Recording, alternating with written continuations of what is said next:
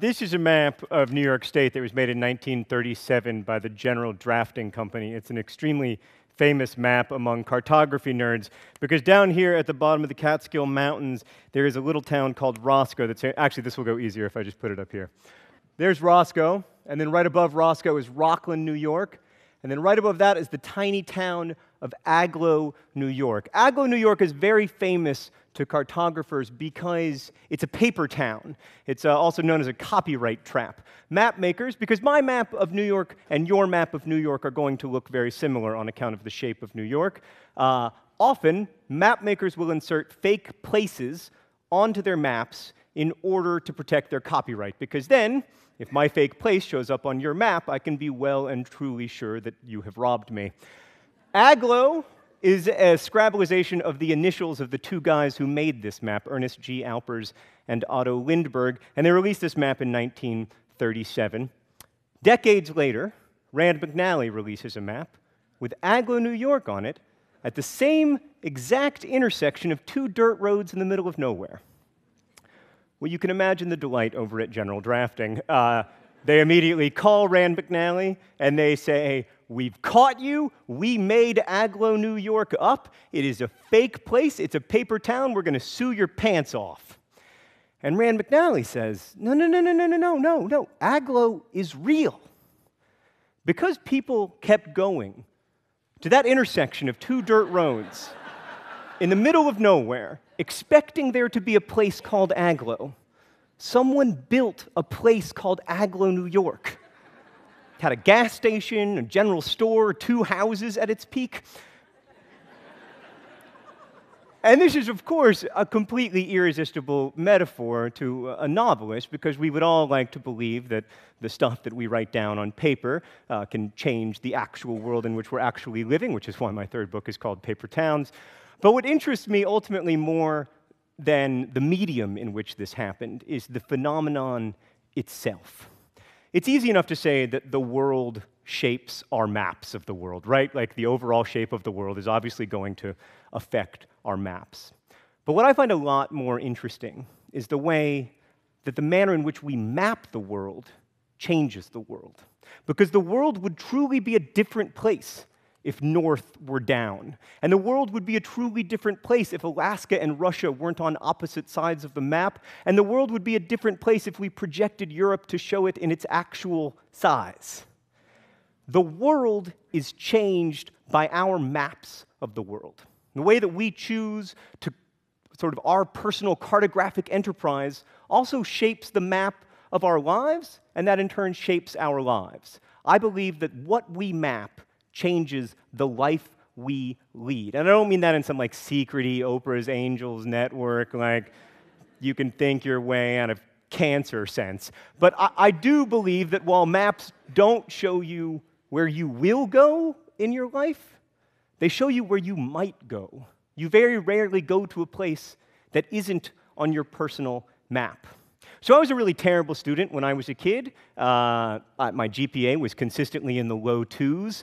And I think the reason that I was such a terrible student is that I felt like education was just a series of hurdles that had been erected before me and that I had to jump over in order to achieve adulthood. And I didn't really want to jump over these hurdles because they seemed completely arbitrary, so I often wouldn't. And then people would threaten me, you know, they'd threaten me with this going on my permanent record, or you'll never get a good job. I didn't want a good job. As far as I could tell, at 11 or 12 years old, like people with good jobs woke up very early in the morning. And the men who had good jobs, one of the first things they did was tie a strangulation item of clothing around their necks. They literally put nooses on themselves, and then they went off to their jobs, whatever they were. That's not a recipe for a happy life. These people, in my like symbol-obsessed 12-year-old imagination, these people who are strangling themselves as one of the first things they do each morning, they can't possibly be happy. Why would I want to jump over all of these hurdles and have that be the end? That's a terrible end.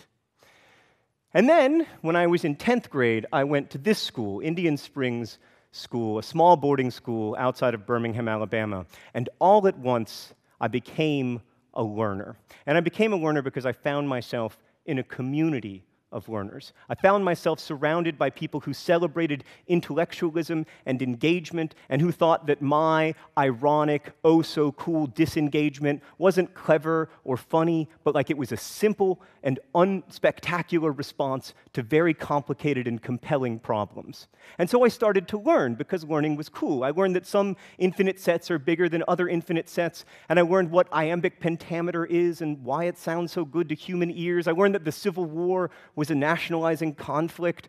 I learned some physics. I learned that correlation shouldn't be confused with causation. All of these things, by the way, enrich my life on a literally daily basis. And it's true that I don't use most of them for my job. But that's not what it's about for me. It's about cartography. What is the process of cartography? It's, sailing upon some land and thinking, I think I'll draw that bit of land. And then wondering, maybe there's some more land to draw. And that's where learning really began for me. It's true that I had teachers that didn't give up on me, and I was very fortunate to have those teachers because I often gave them cause to think there was no reason to invest in me. But a lot of the learning that I did in high school wasn't about what happened inside the classroom. It was about what happened outside of the classroom. For instance, I can tell you that there's a certain slant of light winter afternoons that oppresses like the heft of cathedral tunes, not because I memorized Emily Dickinson in school when I was in high school, but because there was a girl when I was in high school, and her name was Amanda, and I had a crush on her, and she liked Emily Dickinson poetry. The reason I can tell you what opportunity cost is because one day when I was playing Super Mario Kart on my couch, my friend Emmett walked in and he said, how long have you been playing Super Mario Kart? And I said, I don't know, like 6 hours? And he said, you realize that if you'd worked at Baskin Robbins those 6 hours, you could have made $30. So in some ways, you just paid $30 to play Super Mario Kart. And I was like, I'll take that deal. But I learned what opportunity cost is. And along the way, the map of my life got better. It got bigger. It contained more places. There were more things that might happen, more futures I might have. It wasn't a formal, organized learning process, and I'm happy to admit that. It was spotty, it was inconsistent, there was a lot I didn't know. I might know, that Cantor's idea that some infinite sets are larger than other infinite sets, but I didn't really understand the calculus behind that idea. I might know the idea of opportunity cost, but I didn't know the law of diminishing returns. But the great thing about imagining learning as cartography, instead of imagining it as arbitrary hurdles that you have to jump over, is that you see a bit of coastline, and that makes you want to see more. And so now I do know at least some of the calculus that underlies all of that stuff. So I had one learning community in high school, then I went to another for college, and then I went to another when I started working at a magazine called Booklist, where I was an assistant surrounded by astonishingly well-read people. And then I wrote a book, and like all authors dream of doing, I promptly quit my job. And for the first time since high school, I found myself without a learning community, and it was miserable. I hated it. I read many, many books during this 2-year period. I read books about Stalin, and I read books about how the Uzbek people came to identify as Muslims, and I read books about how to make atomic bombs. But it just felt like I was creating my own hurdles and then jumping over them myself instead of feeling the excitement of being part of a community of learners, a community of people who are engaged together in the cartographic enterprise of trying to better understand and map the world around us. And then in 2006, I met that guy. His name's Ze Frank. I didn't actually meet him, just on the internet. Ze Frank was running, at the time, a show called The Show with Ze Frank, and I discovered this show, and that was my way back into being a community learner again. Here's Ze talking about Las Vegas. Las Vegas was built in the middle of a huge, hot desert. Almost everything here was brought from somewhere else. The sort of rocks, the trees, the waterfalls. These fish are almost as out of place as my pig that flew. Contrasted to the scorching desert that surrounds this place, so are these people. Things from all over the world have been rebuilt here, away from their histories and away from the people that experience them differently. Sometimes improvements were made. Even the Sphinx got a nose job. Here, what you see is what you get, and there's no reason to feel like you're missing anything. This New York means the same to me as it does to everyone else. Everything is out of context, and that means context allows for everything. Self-parking event center Shark Reef. This fabrication of place could be one of the world's greatest achievements because no one belongs here, everyone does. As I walked around this morning, I noticed most of the buildings were huge mirrors reflecting the sun back into the desert. But unlike most mirrors which present you with an outside view of yourself embedded in a place, these mirrors come back empty. It makes me nostalgic for the days when you could see the pixels in online video. Ze isn't just a great public intellectual, he's also a brilliant community builder, and the community of people that built up around these videos was, in many ways, a community of learners. So we played Ze Frank at chess collaboratively, and we beat him. We organized ourselves to take a young man on a road trip across the United States. We turned the Earth into a sandwich by having one person hold a piece of bread at one point on the Earth, and on the exact opposite point of the Earth, have another person holding a piece of bread.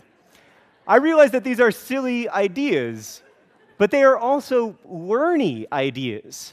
And that was what was so exciting to me. And if you go online, you can find communities like this all over the place. Follow the calculus tag on Tumblr, and yes, you will see people complaining about calculus, but you'll also see people reblogging those complaints, making the argument that calculus is interesting and beautiful, and here's a way into thinking about the problem that you find unsolvable. You can go to places like Reddit and find subreddits like Ask a Historian or Ask Science, where you can ask people who are in these fields a wide range of questions, from very serious ones to very silly ones. But to me, the most interesting communities of learners that are growing up on the internet right now are on YouTube, and admittedly, I am biased. But I think in a lot of ways, the YouTube page resembles a classroom. Look, for instance, at Minute Physics, a guy who is teaching the world about physics. Let's cut to the chase. As of July 4th, 2012, the Higgs boson is the last fundamental piece of the standard model of particle physics to be discovered experimentally.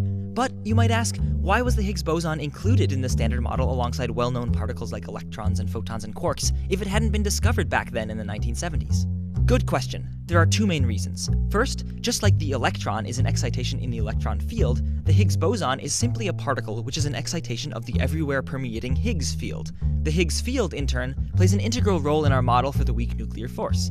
In particular, the Higgs field helps explain why it's so weak. We'll talk more about this in a later video, but even though weak nuclear theory was confirmed in the 1980s, in the equations, the Higgs field is so inextricably jumbled with the weak force that until now we've been unable to confirm its actual and independent existence.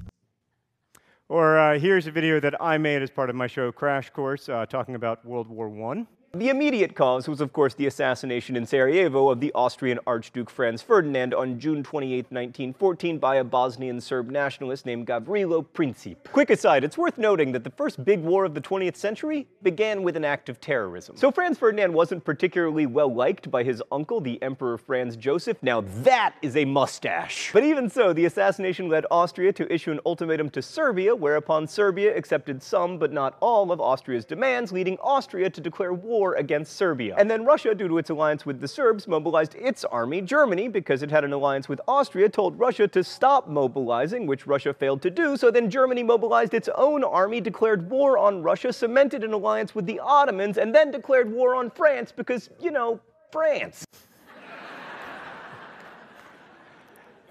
And it's not just physics and world history that people are choosing to learn through YouTube.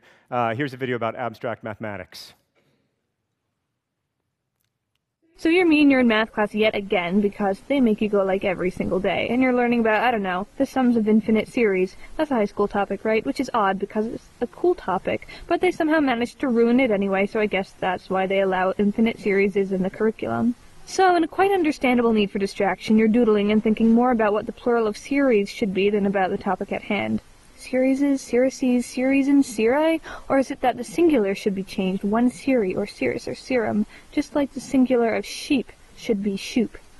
But the whole concept of things like a half plus a fourth plus an eighth plus a 16th and so on approaches one is useful if, say, you want to draw a line of elephants, each holding the tail of the next one.